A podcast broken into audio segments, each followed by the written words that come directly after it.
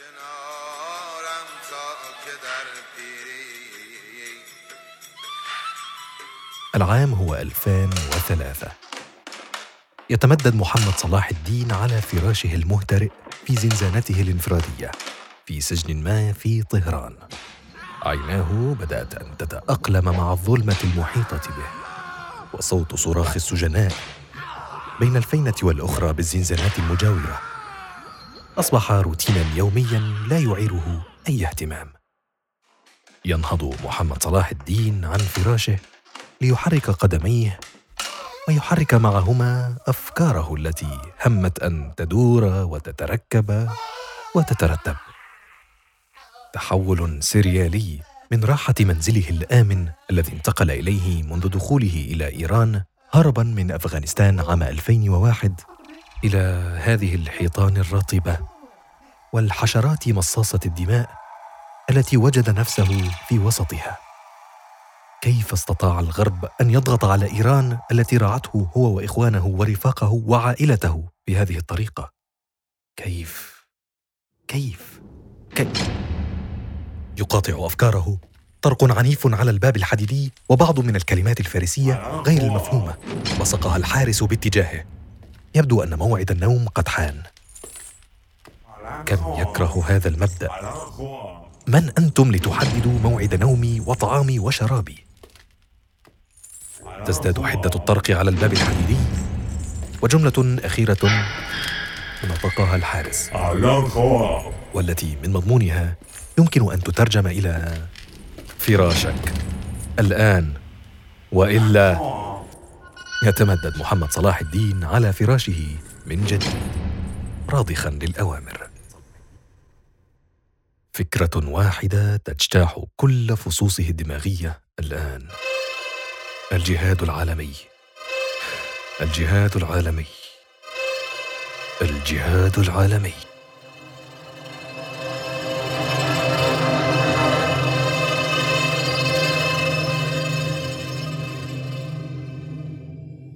أهلا بكم في الحلقة الثانية من بريفينج بودكاست في الحلقة الماضية تحدثنا عن ماهيه متلازمة طهران وكيف نشأت بين أبرز قيادات القاعدة والنظام الإيراني.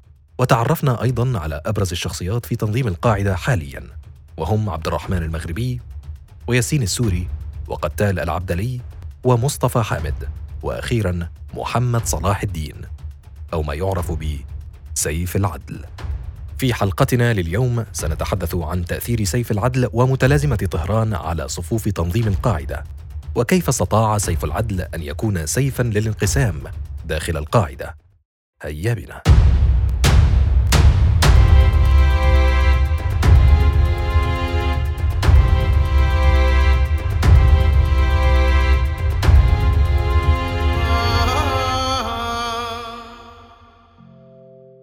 شكوك وفرضيات حول هوية أمير تنظيم القاعدة الجديد.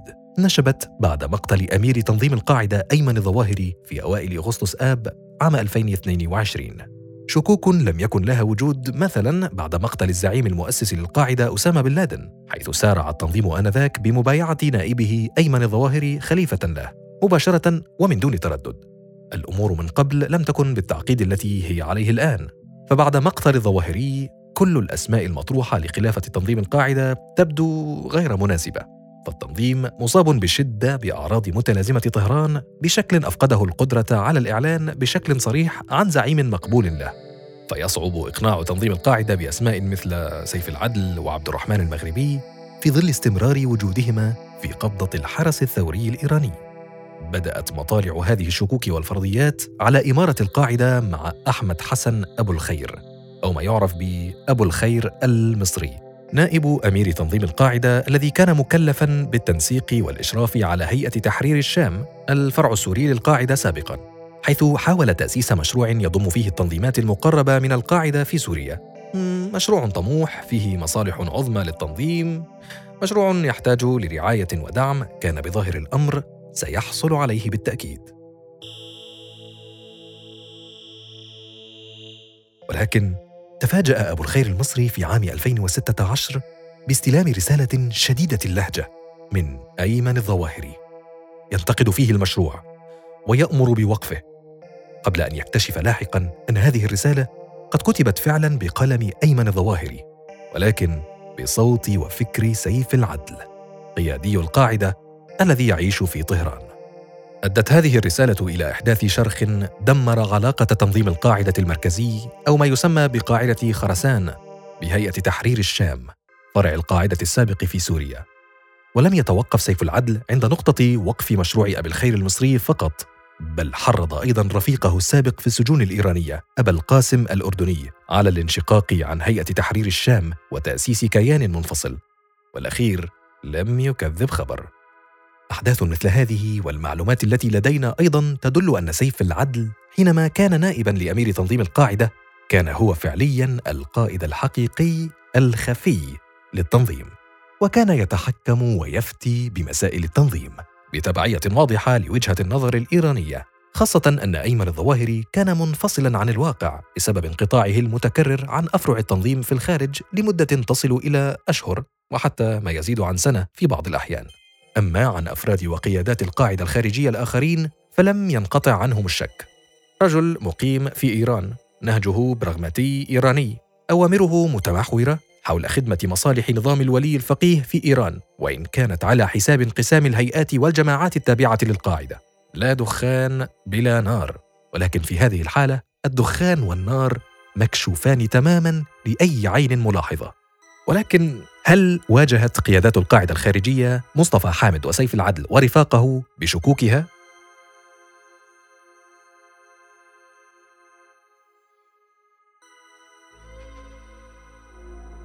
حقيقة اتهام سيف العدل ورفاقه بأنهم تابعون لإيران هو ليس بالجديد بل هي حكاية قديمة تعود إلى سنوات عديدة مضت بدأت هذه الحكاية في عام 2009 مع أبو الخير المصري في رسالة كتبها اعترض فيها وبشدة على انتقادات مصطفى حامد المستمرة لتنظيم القاعدة رغم عمله كمستشار لأسامة بن لادن في ذلك الوقت وانتقاده أيضا للسلفية الجهادية وحركة طالبان بينما نأى بنقده عن مجموعة من الأوزبك والطاجك التي تربطهم علاقة مباشرة بإيران. وإن دل ذلك على شيء فإنه يدل على تورط مصطفى حامد بتبني وجهة نظر المخابرات الإيرانية. حسب ما قال أبو الخير المصري. وقام أبو الخير المصري من جهة أخرى بعرض ما يروجه مصطفى حامد على غالبية أعضاء الشورى في تنظيم القاعدة الذين كانوا مسجونين معه في إيران. والذين أجمعوا بدورهم أن كتابات مصطفى حامد متأثرة بمتلازمة طهران التي يعاني منها حيث تمجد كتاباته حركات مثل حزب الله والمجموعات الجهادية الطاجيكية والأوزبكية التي هي على صلة وثيقة بالمخابرات الإيرانية. ماذا كانت ردة فعل مصطفى حامد على هذه الاتهامات؟ لم ينكر مصطفى حامد تعاونه وعلاقته الطيبة مع إيران فحسب بل صرح خلال سبع مقالات نشرها على موقعه الإلكتروني مافا السياسي أن تنظيم القاعدة بانحساره توقف عن دعم الحركات الجهادية على عكس المخابرات الإيرانية التي لم تتوقف عن دعم المجموعات المحسوبة عليها واستغل مصطفى حامد فرصة الرد للتأكيد على ضرورة التعاون بين تنظيم القاعدة وإيران. معتبرا أن البديل الوحيد عن الملاذ الإيراني هو سجن غوانتانامو الأمريكي. تحدثنا مع دلال محمود دكتورة العلوم السياسية في جامعة القاهرة عن تحالف مصطفى حامد مع النظام الإيراني وهذا ما قالت. علاقة إيران بتنظيم القاعدة هو كان جزء منها وبالتالي هي ليست جديدة عليه. هو يرى أن إيران لديها مشروع إسلامي. تنفذه بطريقتها وأنها تدعم المسلمين سنة أو شيعة. ويعتبر أن إيران لا تدعم الشيعة فقط لكنها تدعم السنة أيضا. ودي كانت نقطة من نقط الخلافية بينه وبين بعض القيادات في القاعدة. أكد مصطفى حامد أيضا في كتاباته أن سقوط طالبان في أفغانستان وسقوط نظام صدام حسين في العراق خدم مصالح كل من إيران وتنظيم القاعدة. فلماذا التشبث بالغضب في حين أن الكل قد استفاد بطريقة أو بأخرى؟ والجدير بالذكر أن رد مصطفى حامد على أبي الخير المصري لم يكن فقط لتفنيد الاتهامات الموجهة إليه بل استغله أيضا لدعم التيار المقرب من إيران والذي يرأسه ويمثله سيف العدل. ولكن لماذا يقوم مصطفى حامد وسيف العدل بكل هذا الجهد للرد والتبرير؟ حتى وإن كان يكشف عملهم لطرف المصالح الإيرانية.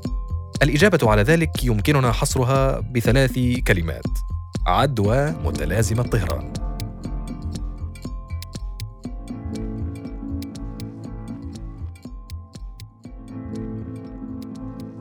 يتخذ مصطفى حامد نهجا مدروسا لنشر عدوى متلازمة طهران وهي عبر اتباع مقاربة ثنائية تهاجم قادة القاعدة الذين لم يحنوا الرأس لطهران من جهة وتعظيم أولئك الذين فعلوا من جهة أخرى. وعلى رأسهم سيف العدل وعبد الرحمن المغربي صهر أيمن الظواهري والذي يتواجد في إيران هو الآخر. هذه المقاربة بحد ذاتها كانت عاملا لتجزئة وتقسيم القاعدة إلى مؤيد للتعاون ومعارض له.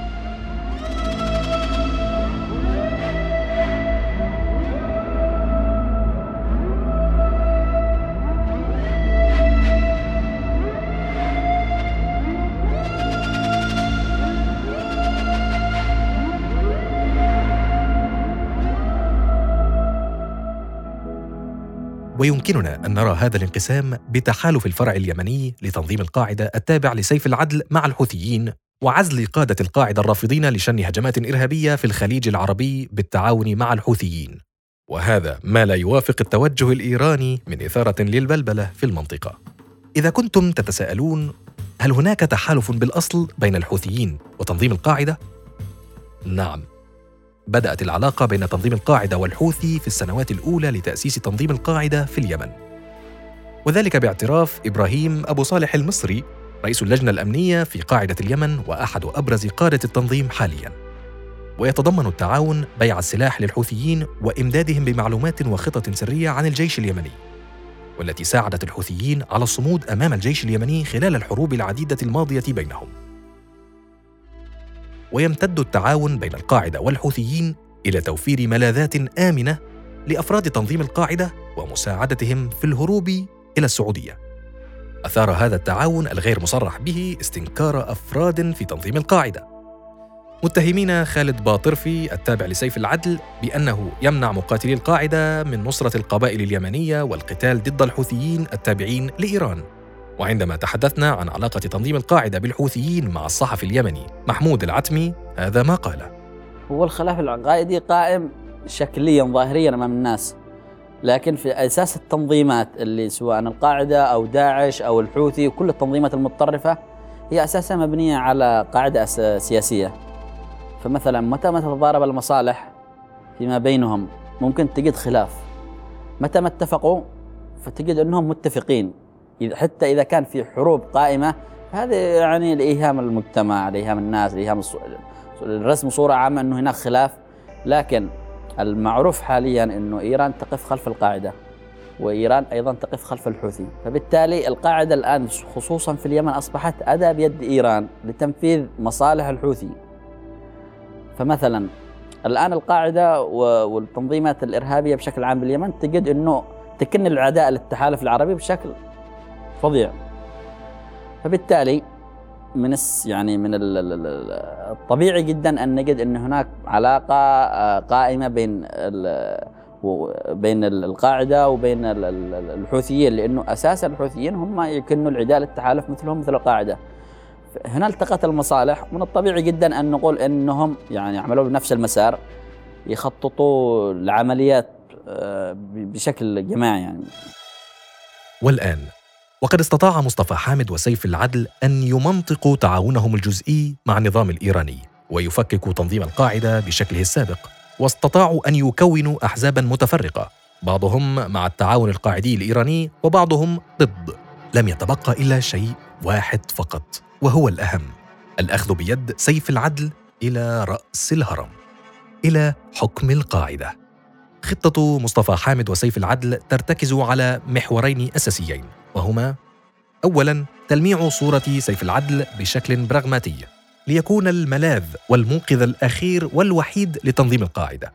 وثانيا الحصول على دعم جماعات القاعدة القديمة في مختلف أنحاء العالم. يا ترى كيف سينفذ سيف العدل ومصطفى حامد هذه الخطة؟ لنرى.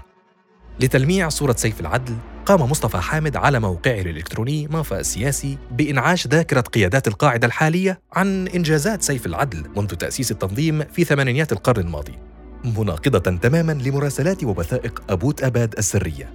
الوثائق بينت رسالة لأسامة بن لادن إلى عطية الله الليبي مسؤول العمليات الخارجية في القاعدة حتى عام 2011 التي قال فيها أن سيف العدل لا يصلح أن يكون نائبا أولا أو ثانيا لأمير القاعدة مع وجود شخصيات مثل أبو الخير المصري وأبو محمد المصري اللذان يتفوقان عليه في القدرات القيادية والتنظيمية.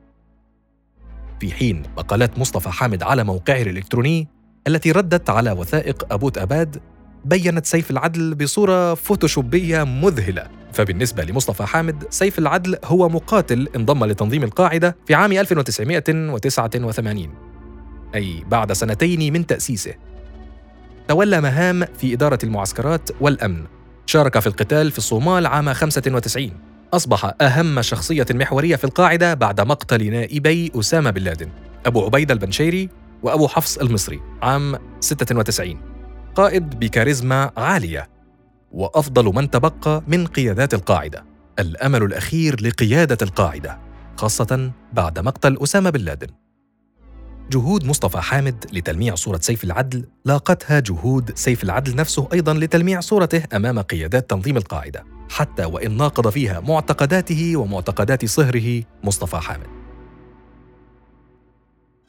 وبالرغم من أن مصطفى حامد وسيف العدل يتفقان في الخفاء على التأثير الهدام لهجمات الحادي عشر من سبتمبر لدرجة أوصلت سيف العدل بمطالبته لمحاكمة أسامة بن لادن محاكمة جهادية ليدفع ثمن خطأ تلك الهجمات كما وضحت وثائق ورسائل مسربة. إلا أن الخفي شيء والعلني شيء آخر.